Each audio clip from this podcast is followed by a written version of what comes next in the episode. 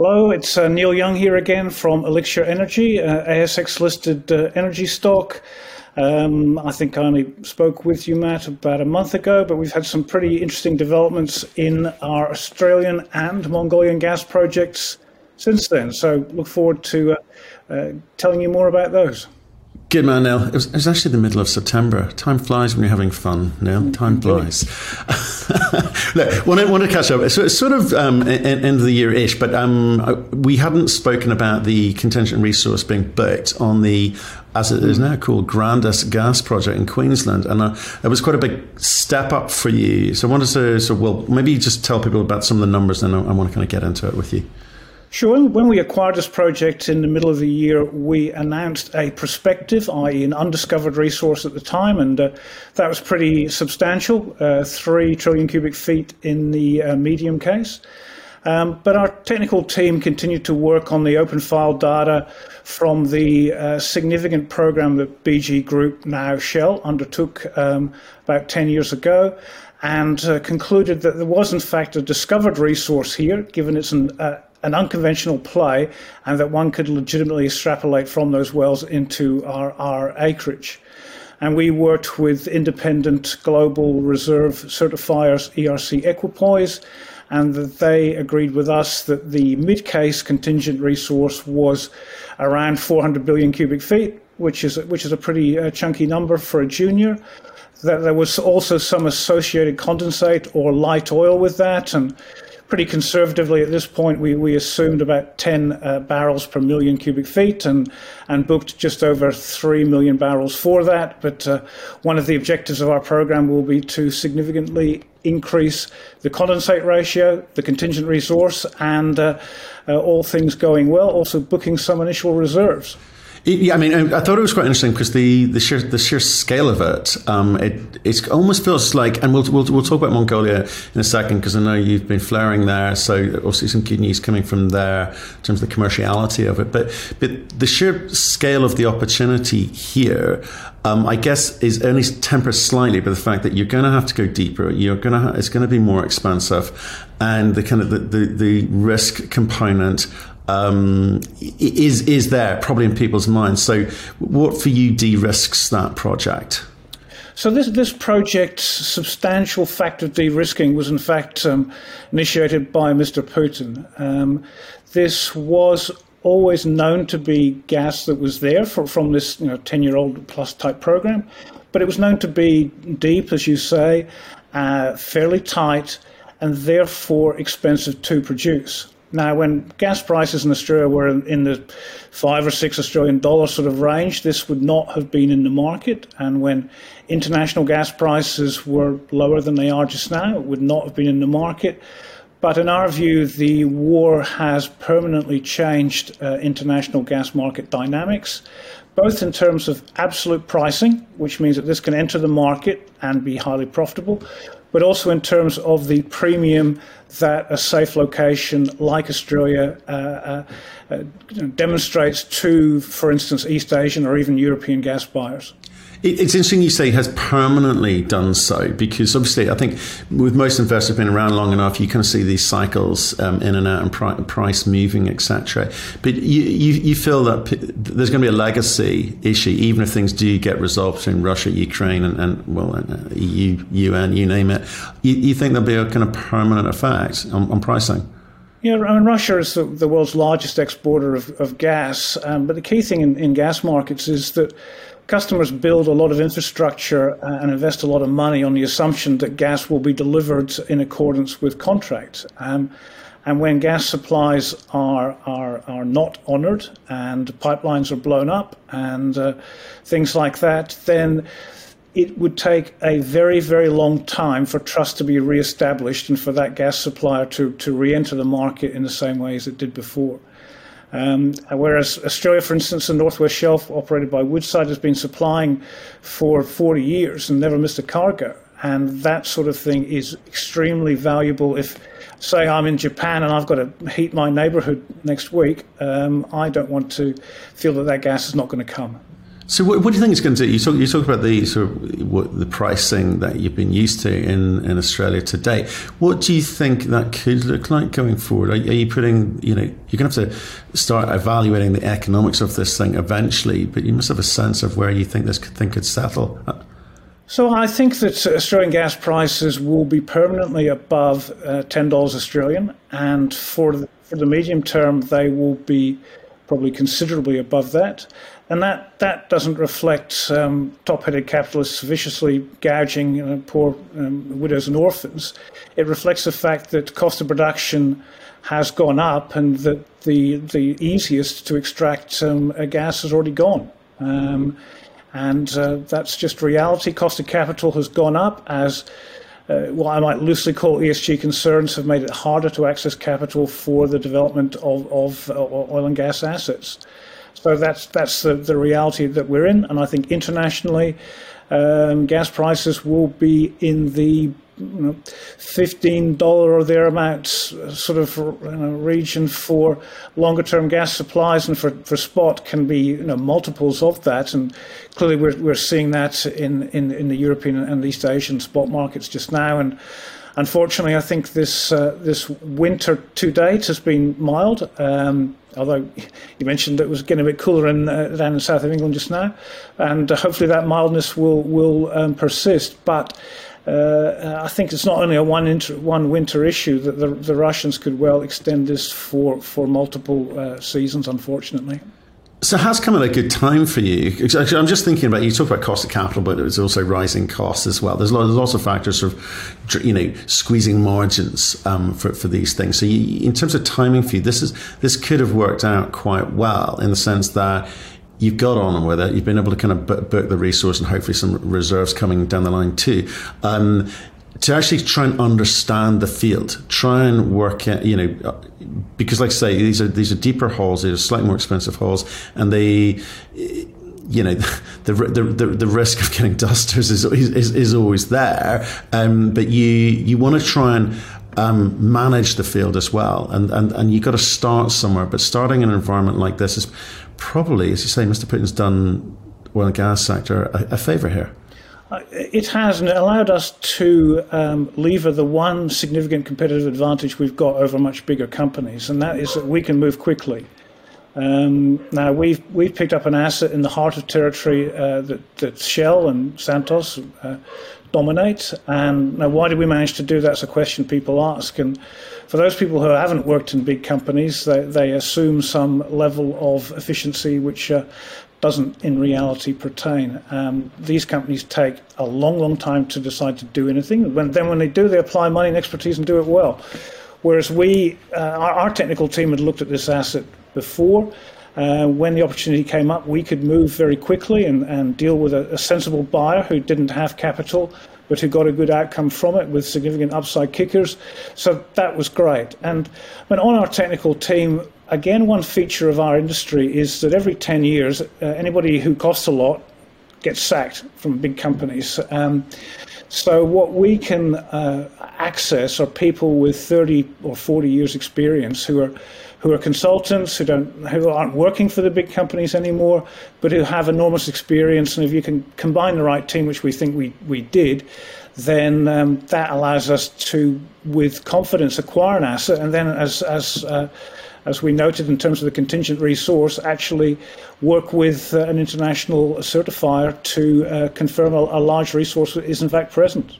And you talk about, so obviously reinterpreting and reanalyzing some of the historic data that you've got available to you, but you've also got a major working close by whose data you can look at. Presumably you can look at, I'm assuming you can look at, plus also some of the service companies that they work with give you, which you'll be working with too, which gives you again a modicum of comfort around the risk component. Exactly. Working where someone with a lot of capital already is indicates that in a success case, when you want to access capital, be it from the markets or be it from larger industry companies, then it should be available. The likes of Shell have been very explicit in that they won't be going to new areas. Well, doesn't bother us. We're already in this area with them. Then the second issue of service companies Our philosophy here is very simple. We will, to the extent we can, pick up the same drilling companies and other service companies that Shell will be using, and that has the advantage of lowering risk. It means that we will use what's called a hot rig, which is not quite the shape of my body anymore, but rather a rig that it knows what it's doing in a particular region, and can drill quicker and with less risk, because the crew and the equipment is all honed in. So that's really a big advantage here. We anticipate, subject to locking those contracts in, being able to drill in around the fourth quarter of next year. And this will be a significant well, and in fact, arguably the most significant well that the company's ever drilled, and it was initially listed, nearly 20 years ago. Yeah, well, that is saying something. And I just want you to kind of help me understand how you envisage creating that value, right? Because, I mentioned reserves there a second ago, and obviously the ideal situation is that you can build those up. How does a company of your size go about, I guess, engendering some degree of confidence with the financiers? What are they looking for? Because, having 3C numbers is great, but let's bring more certainty into this. Let's bring, some comfort around the targeting of where these drills are going, etc. So what are the variables that you look to focus on? So I think a critical one, which touches a number of those points, is bringing in a partner, and we are highly confident that we can do so. Now, clearly that defrays costs, and hopefully to a very significant extent. Secondly, if they are a bigger partner of substantial credibility, which in this instance we believe can be the case, given the desire, for instance, of East Asian energy companies to own molecules in Australia, that the fact of them coming in validates the technical quality of the play and the team and the future for the asset, and then also provides an avenue to pursue future funding, but only from public capital markets, but from such industry sources.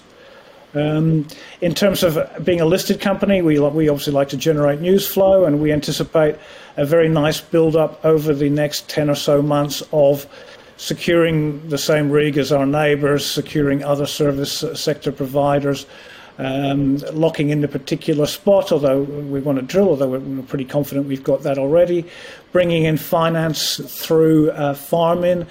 And indeed in Australia there's another form of finance here, and that is what's called an R&D credit from the Australian Tax Office, which for this type of play can fund nearly half the costs of a well. And so that's pretty a significant credit as well. And so, yeah, we are pursuing numerous angles, and we think there will be a very nice run-up of news, which the market will welcome and the industry will welcome into the drilling of what will be an appraisal rather than exploration well in Q4 next year.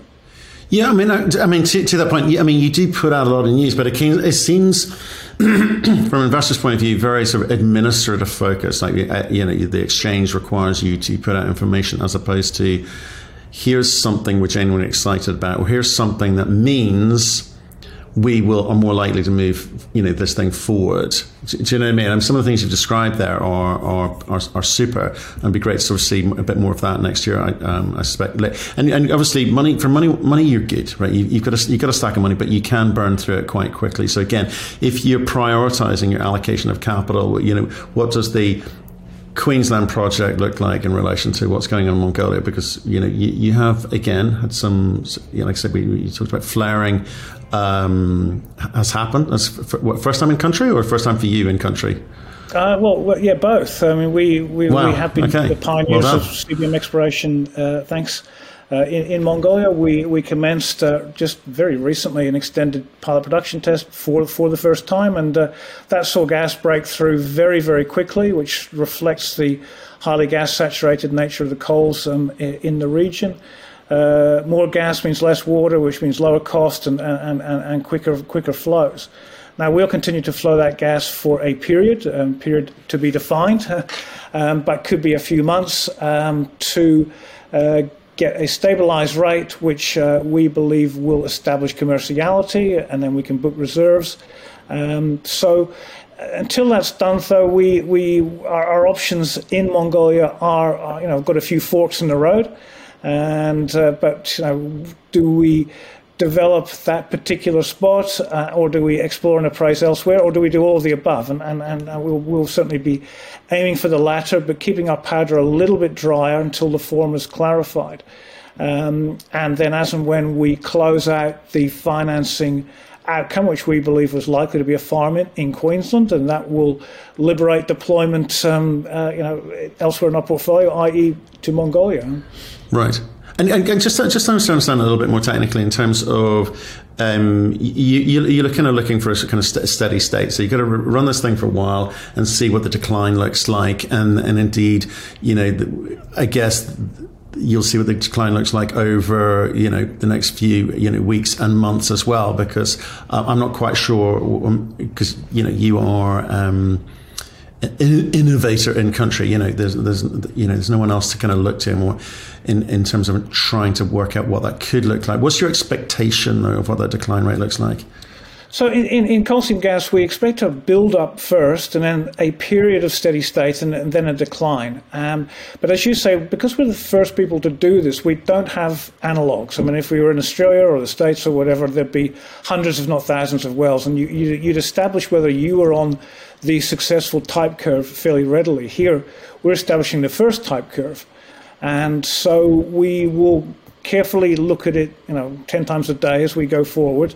You know, access the collective brains of our team and our reserves certifiers, and then get to a point in, could be you know, a month or so, or it could be slightly longer, where we go, okay, we have now established a commercial flow rate which is sustainable from this, and we can turn off the flare, and that we will know that we can now book reserves. It's kind of interesting to me, because I know you don't have any in-country analogs, but are there geologically other analogues that you can look to and see? Because, you know, you're going to be saying, right, okay, if the decline is quite steep and quite quick, we're going to need multiple holes. We're going to need multiple drilling rigs. We're going to need to see how we manage these manage this field and why, because it's also quite big. But you must be sort of thinking it's a little bit like X, Y, and Z. And I don't know what that is, because you wouldn't be walking into this if you didn't think you could make money, clearly. So again, what expectations? So I think that the closest analogues technically are in China itself, and which you know, obviously it's proximate, so it has some geological similarities. It also has the similar issue that costs are low, if not very low, and reserves bookings are really a function of the intersection between flow rates, prices, and costs.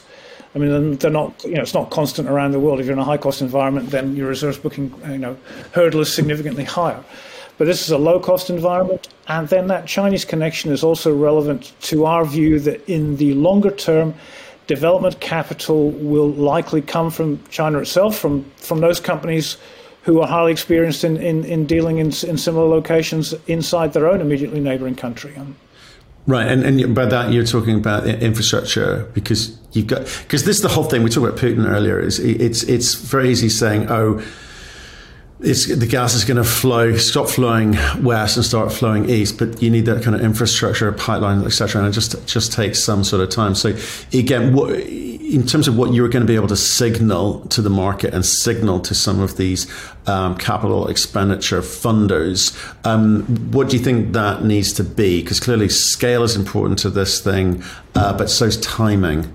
So I think the fact that we've gone from concept to discovery to appraisal and then hopefully within months to establishing commerciality in what in oil and gas terms is really a short period of only a few years is something that will grab the attention of even very large companies, because these things don't occur very often. The other factor to consider is security of supply, and everyone's got a different perspective on this. If I'm a Japanese gas buyer, I'll see Australia as being secure. If I'm a Chinese gas buyer, I'll see Mongolia as being very secure, because it presents no geopolitical threat to me at all. Now, even if I might be best buddies with Putin, but I don't necessarily trust him, and I also realise that the cost and timing to bring gas that is currently pointed towards Europe, but which is probably not going to go there in very big quantities anymore. To take that, in effect, to East Asia probably requires $50 billion in 10 years. And then do I trust them, and how much am I prepared to pay, and all those sorts of things. Whereas, again, if I'm a Chinese company, I go, well, it's just next door. The infrastructure costs are accordingly substantially lower, and I'm not going to have my supplier blowing up a pipeline. Yeah, no, I can see that. I mean, it sounds like 2023 is kind of. Pardon the pun here, but you're priming the pumps in the sense that JV or a balance sheet partner in Queensland would hopefully happen at some point there with a project which is meaningfully big, and that's good. What's happening in Mongolia is starting to sort of signal to potential end buyers and infrastructure funding partners that it's moving along quite nicely. So again, what's your expectation of the scale component to what you're going to need to signal to the market from Mongolia? I know you've got a big vast tract of land, but you're going to need to put how many more wells and how much more money, and will you need to be raising to do that, or do you think there's a sort of alternative to equity financing? I think in Mongolia, it's the fact that we've established a process that moves from exploration to appraisal to demonstrating commerciality is what's important, and that will bring in capital in the form of a partner or an acquirer or an infrastructure provider, as you say, without material risks of dilution to ourselves. When we don't need to pepper our block with wells, we think we've now established a process that works. Of course, in Mongolia, we can't ignore our longer-dated and potentially enormously scalable green hydrogen project with our Japanese partners, SB Energy, and that's also a source of substantial change in 2023. We signed an MOU with SB Energy in the middle of the year. Now, all things going to plan, we would like to convert that into a binding joint venture in some shape or form, in the first half of next year, and doing so is being built on the pre-feasibility work that we've been doing on multiple fronts, and which looks very promising. It's kind of interesting, actually, the Gobi project with SoftBank or SB Energy, I think it is, isn't it? Because what we're seeing in the mining sector is the fact that some of the large companies, and I'm talking the Rios and the BHPs and even some of the mid-tiers, Newcrests, Newmonts, etc., they are starting to move back upstream on the exploration side. And I think it's kind of interesting that budgets have not been there for a couple of decades, quite frankly, and now we're starting to see that. With the oil and gas sector, again, it's we've all companies in oil and gas have had a torrid, we'll call it a decade, because it was even before Mr. Putin trotted into Ukraine. Are the bigger companies looking to smaller companies to try and get involved earlier, or is there still that well-trodden path of you find it, you prove it, and then we'll come a calling?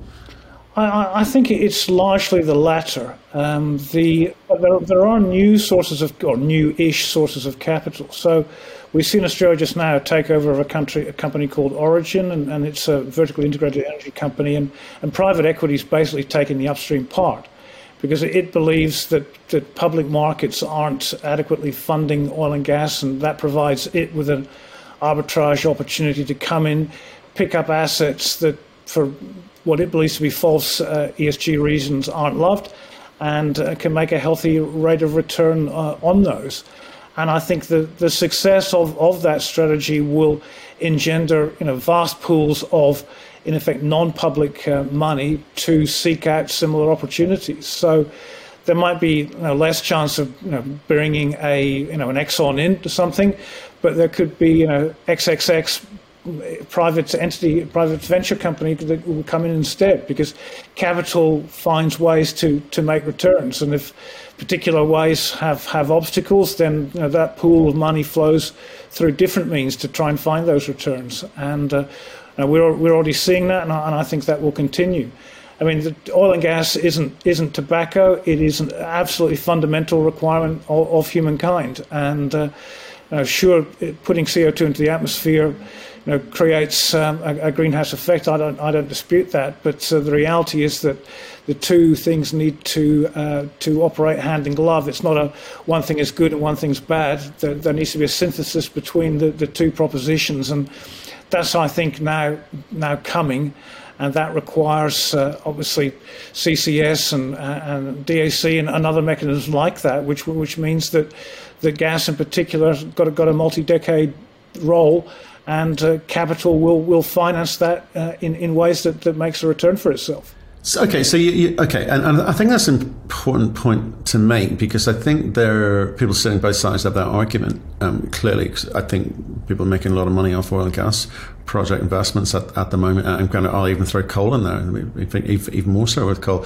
But it's very sort of high profile narrative in the market about this anti-fossil fuel discussion going on, and which is being had in the context of, well, if we just switch it off, I think the world's in a whole bunch of other issues. The sort of knock-on effect is huge.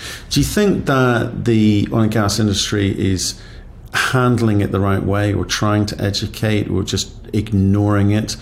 Because like the media has kind of picked up on it. Some very high-profile images of people just sticking their hands and their faces to walls and throwing paint over, art galleries and car showrooms, etc. So there's a lot of noise. How can you operate in that environment, and how do you think that's going to affect your ability to raise capital or find the partners that you want going forward? I mean, it certainly constrains an ability to access capital, but therefore I think our entire strategy recognises that. We pick projects with the view, if we're successful, how do we get capital? And so our Queensland project is in an area that has been blessed by supermajors and which blessed by customers, and accordingly we can see a clear path from successful appraisal to finding capital to develop. Our Mongolian project also has a view that development capital will come from China for political and economic reasons, and so that's well thought out. On the hydrogen side, the amount of capital wants to find a home is just enormous, and we think a good project can, and in our instance already has, attracted a very high-quality partner to fund things. So strategy has to almost be set backwards. We're saying, don't explore and then expect the world to come to you. Work out, if you do explore, how the world is going to come to you, and then pick the place you're going to explore and how you're going to do it that's going to fit that objective.